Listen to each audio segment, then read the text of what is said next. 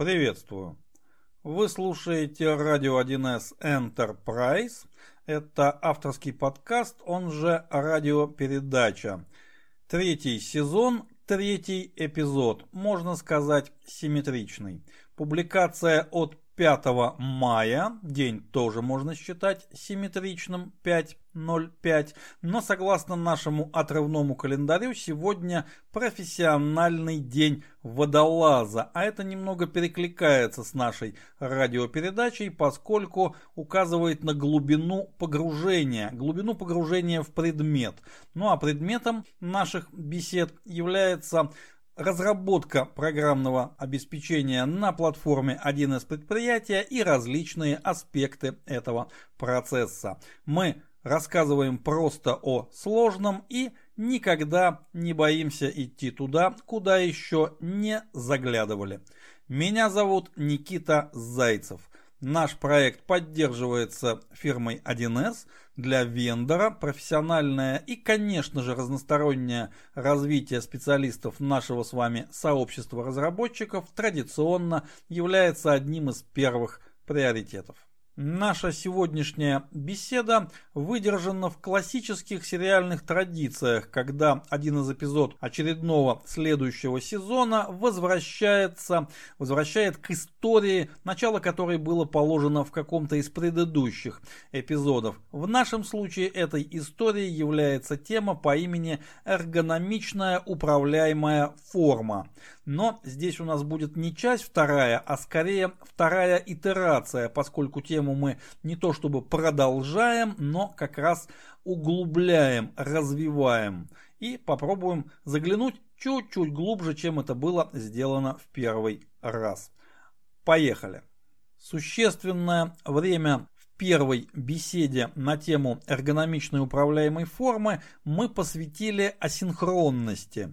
Но большая часть этого времени все-таки была нами затрачена на обсуждение технических моментов, как именно организуется асинхронное взаимодействие клиента и сервера, какие у нас есть технические способы, как мы можем вызывать те или иные серверные функции, как это лучше делать, ну и так Далее. Техническая составляющая этого вопроса безусловно важна, но концептуальную тоже из вида упускать не стоит.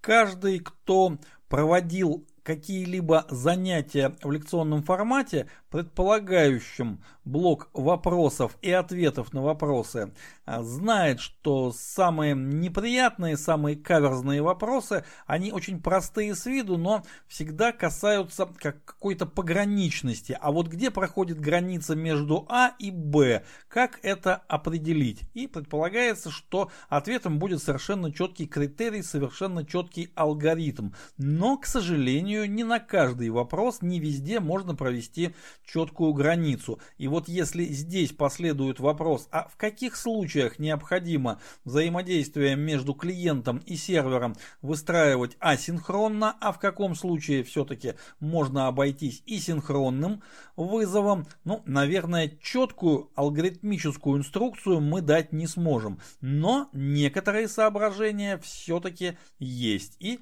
попробуем эти соображения изложить. Соображения эти весьма просты. Когда мы занимаемся разработкой программного кода, мы стараемся придерживаться принципа соразмерности во всем его многообразии. В частности, мы стараемся соблюдать соразмерность между усилиями, предпринимаемыми разработчиком, и масштабностью решаемой задачи. Ну и нельзя не признать, что асинхронное взаимодействие, асинхронный программный код все-таки немножечко более трудоемок в разработке и отладке. Как следствие, нам требуется относительно четкий критерий для принятия решения, какого рода взаимодействие между клиентской и серверной частью программного кода нашей управляемой формы необходимо задействовать в каждом конкретном случае. Подойдет ли на роль такого критерия алгоритмическая сложность? Скорее всего нет. Сложность здесь ни при чем. У нас есть гораздо более надежный критерий, это длительность серверного вызова длительность исполнения того программного кода, который мы запланировали для стороны сервера.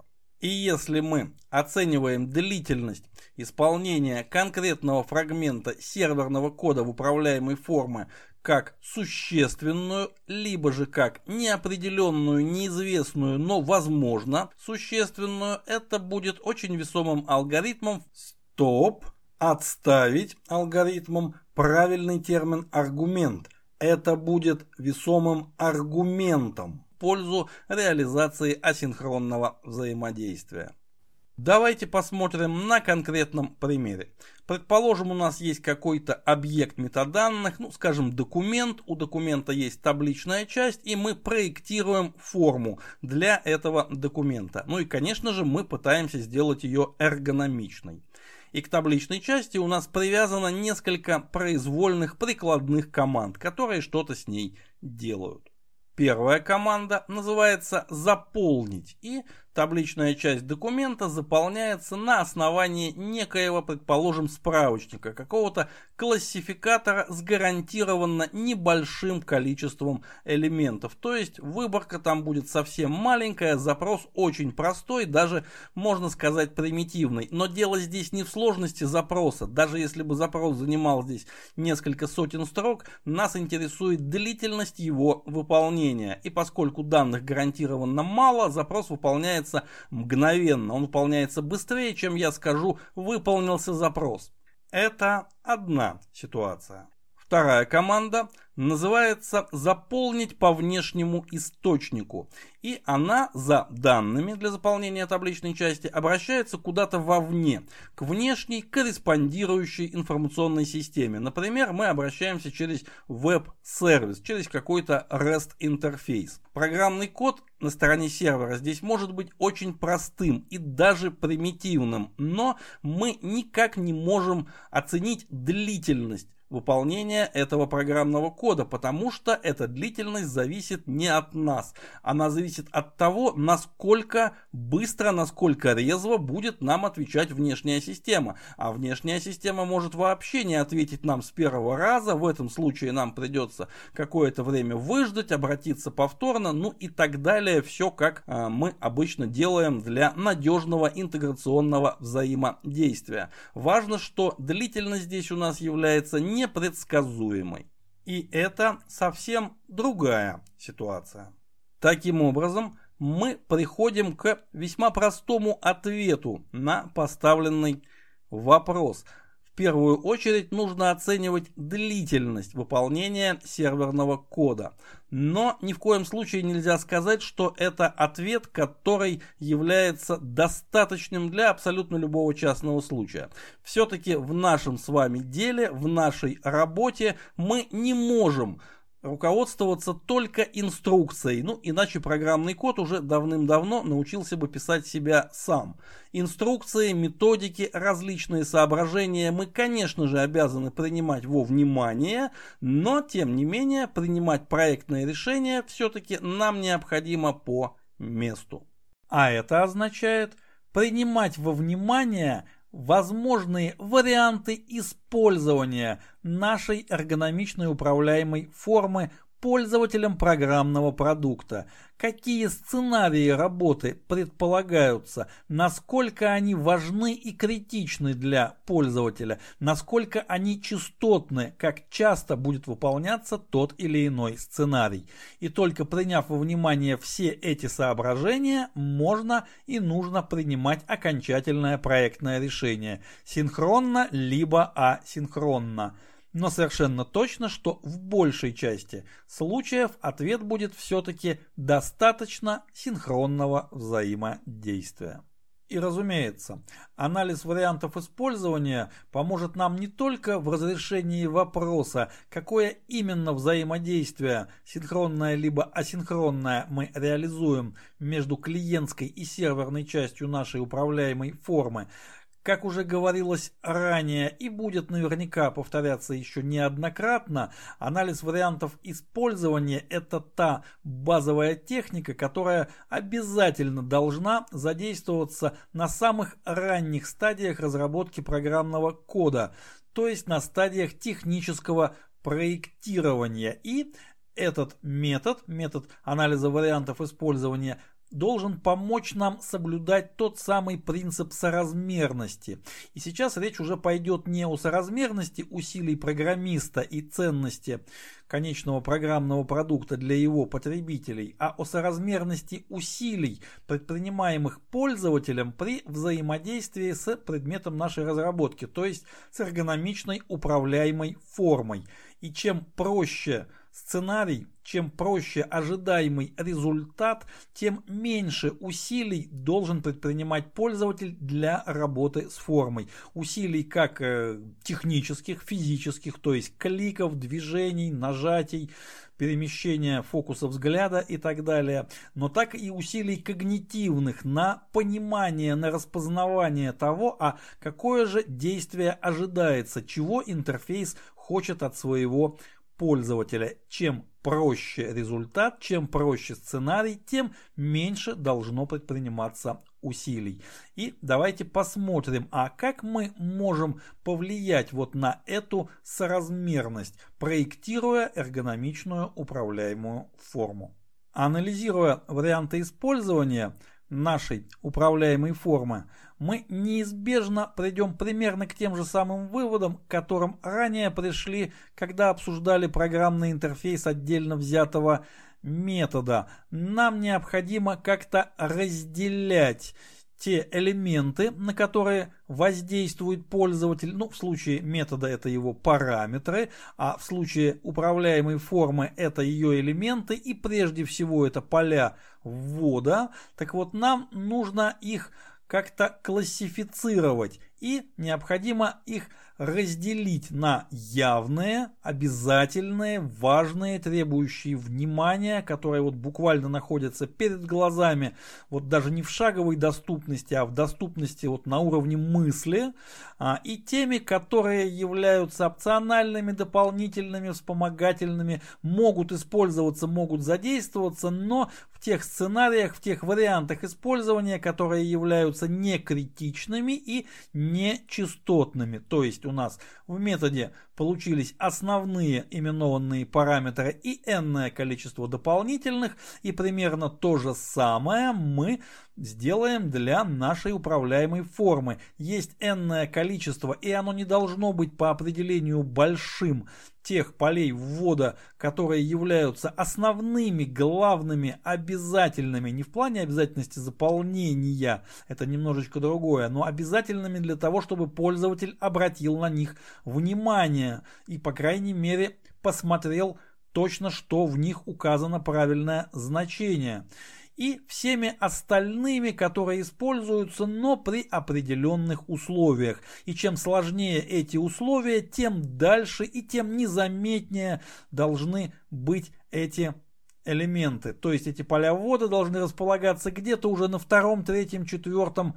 эшелоне. И ничего страшного нету в том, что потребуется 10 кликов, ну, чтобы добраться до какого-то определенного, например, флажка. Если этот флажок используется раз в месяц одним-двумя пользователями, ничего страшного. Руки у них не отвалятся. Но мы, конечно же, не можем проводить дословную аналогию между программным интерфейсом метода и визуальным интерфейсом объекта, то есть управляемой формой. Параметры метода это все-таки обособленные сущности, а в случае формы мы имеем дело не только и не столько с отдельными реквизитами, отдельными полями ввода, сколько с группами, то есть обязательным, э, обязательной стадией при проектировании нашей управляемой формы является правильное группирование ее элементов, правильное расположение групп и правильное управление этими элементами группами. Очевидно, что при группировании элементов формы и в первую очередь полей ввода мы будем руководствоваться их прикладным смыслом, то есть какое значение эти поля ввода, то есть соответствующие реквизиты объекта метаданных, имеют в предметной области, с которой мы работаем. И Содержимое группы, состав группы должен быть относительно однороден именно с прикладной точки зрения. Не следует смешивать в рамках одной группы разнородные сущности. Лучше сделать несколько групп. Пускай эти группы будут чуть поменьше, чуть компактнее. Вовсе не обязательно каждая такая группа должна выделяться на форме, но в структуре элементов формы все-таки это должна быть отдельная группа но и пренебрегать возможностями выделения группы на форме, выделения на фоне других групп, нам ни в коем случае не следует. И здесь нам еще раз поможет анализ вариантов использования. Чем более важной и чем более частотной является ситуация обращения к элементам этой конкретной группы, тем больше эта группа заслуживает какого-то сильного выделения, то есть чтобы ее было видно, чтобы сразу было понятно, что это важные реквизиты. Вот смотреть вот сюда в первую очередь. И наоборот, чем менее частотным является обращение к этим реквизитам, чем менее важны они для конкретных вариантов использования, тем больше вероятность того, что нам необходимо убрать их с глаз долой, то есть задействовать э, возможность сворачивания группы, ну вот буквально до заголовка. Кому нужно, не поленится, откроет, посмотрит, свернет обратно. Но в общем случае Форма ни в коем случае не должна своим внешним видом по умолчанию производить впечатление перегруженности. Это все-таки не только способ ввода данных, но и способ навигации, визуальной навигации, буквально глазами по этим данным. Но вот представьте, что мы видим огромное множество указателей в разные-разные стороны. Если этих указателей будет несколько десятков, работать с такой навигацией будет крайне сложно. Но всякий, кто бывал в, скажем так, не самых удобных аэропортах, он прекрасно поймет, о чем идет речь. Вот не нужно превращать управляемую форму в аналог такой неудобной навигации. Наоборот, если что-то можно скрыть, убрать с глаз долой, пока оно не потребовалось, лучше это сделать. Немаловажный момент. Внешний вид формы по умолчанию. А что значит по умолчанию? Разве может быть какой-то другой? Ну, разумеется, может. Мы Прекрасно помним, что технологическая платформа позволяет изменять внешний вид формы уже в пользовательском режиме, уже в рантайме. Если, конечно же, мы своим произволом, произволом разработчика не запретим изменение конкретной формы, но это, наверное, не очень хорошая практика, если платформа предоставляет такую возможность, для ее отключения принудительного нам потребуются, ну, очень веские основания. Иногда крайне редко такие основания есть, но это одно из тех проектных решений, которое требует явного обоснования и явной защиты. Объясните, почему так по умолчанию должно быть так, как платформа предполагает по умолчанию и никак иначе. Так вот, платформа позволяет пользователю включить режим изменения формы и передвинуть, поменять местами, перегруппировать элементы формы и да, пусть пользователь, если, конечно, он умеет это делать, пусть он это делает, и наша, наша задача ему в этом как минимум не мешать. И когда пользователь открывает режим управления формой и в дереве элементов видит, например, имена групп как группа 1, группа 29, группа вот с непроизносимым названием, группа сред код что-нибудь там – ну, это как минимум неуважение к пользователю. Вот такие имена для групп а, управляемой формы, групп элементов. Ведь пользователь, который все-таки открыл режим редактирования, управления, изменения формы, это ведь наиболее продвинутый, наиболее квалифицированный из наших пользователей. Он знает, что ему позволяет сделать платформа, и эти возможности он задействует для увеличения эффективности своей работы с нашим программным продуктом.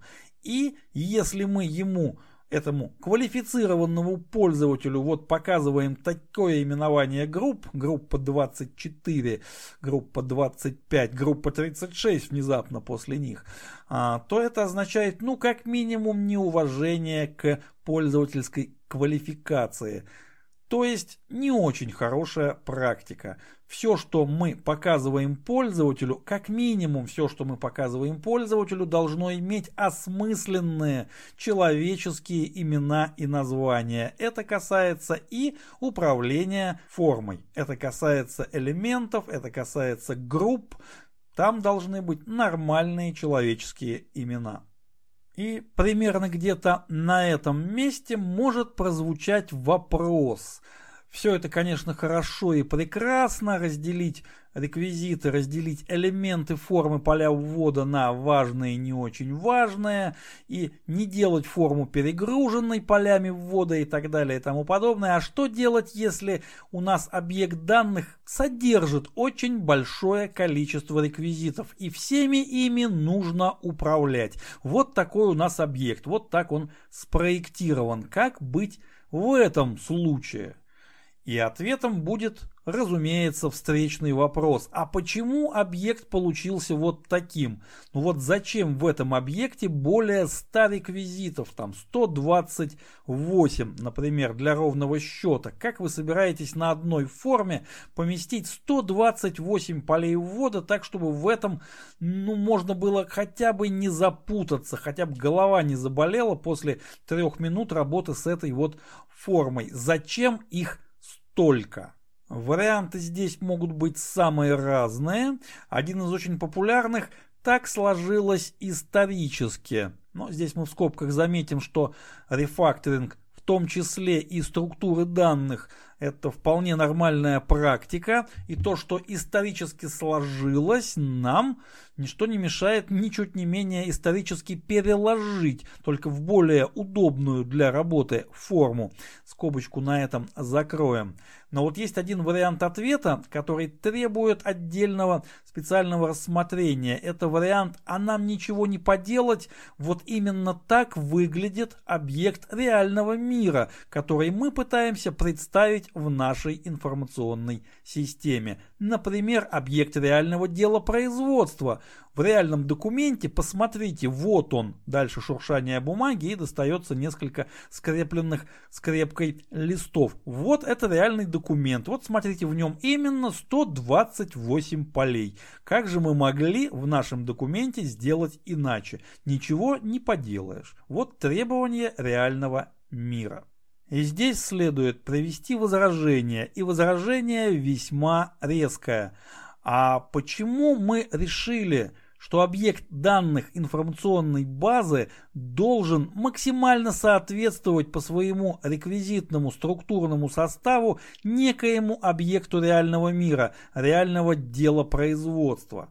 Когда-то давным-давным-давно, когда автоматизация деловых процессов была еще на своей заре, на своем только начале, на подъеме, это было необходимо даже не только с технической, сколько с психологической точки зрения. Пользователю, который переучивался с бумаги на компьютер, просто необходимо было видеть в компьютере точный аналог его бумаг. Иначе пользователь терялся и не мог не то что эффективно, а вообще не мог работать с информационной системой. Но те времена остались в настолько глубоком прошлом, что уже их можно называть седой древностью, чем-то доисторическим историческим. Вот есть такая тоже очень древняя шуточка про то, что из генетической памяти наших домашних кошек давным-давно изгладился образ компьютерного монитора, как место, на котором можно уютно возлечь и погреться, потому что он плоский, широкий и из него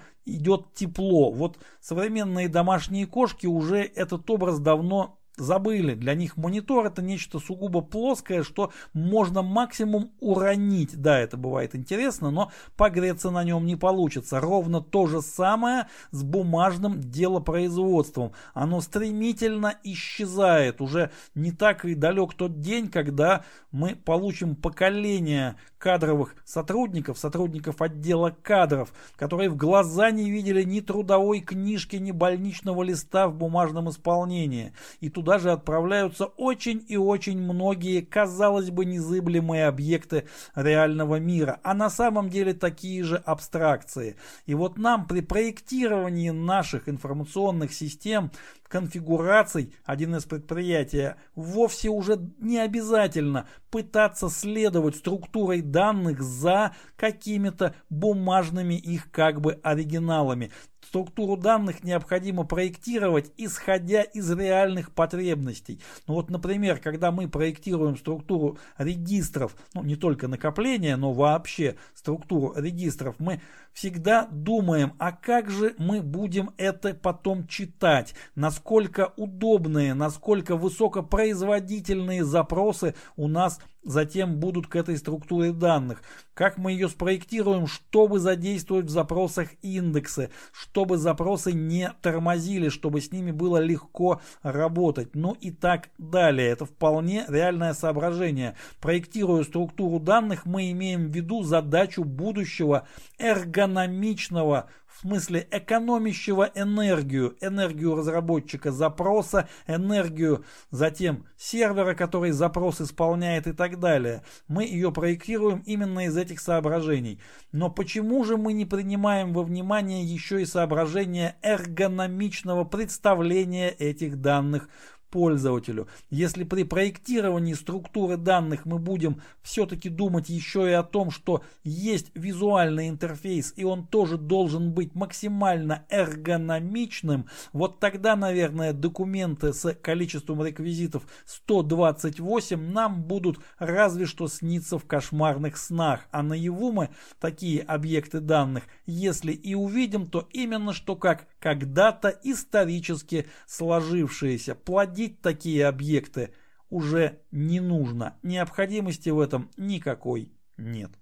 Завершая нашу сегодняшнюю беседу, мы попробуем все-таки отдать дань профессии водолаза, водолазной школе и совершить чуть более глубокое погружение в раскрытую тему. Смотрите, нам действительно уже нет необходимости повторять структурой данных какие-то объекты реального мира, вот прямо дословно. Объекты цифрового мира являются самодостаточными и вполне достойны того, чтобы проектировать их отдельно, чтобы проектировать их именно в таком виде, какой будет удобен для работы с ними, как с цифровыми объектами, несмотря на то, что они действительно отражают какие-то вполне материальные сущности. Именно вот в этом – Прежде всего в осознании этого момента и кроется глубинный, глубокий смысл столь модного словосочетания «цифровая трансформация».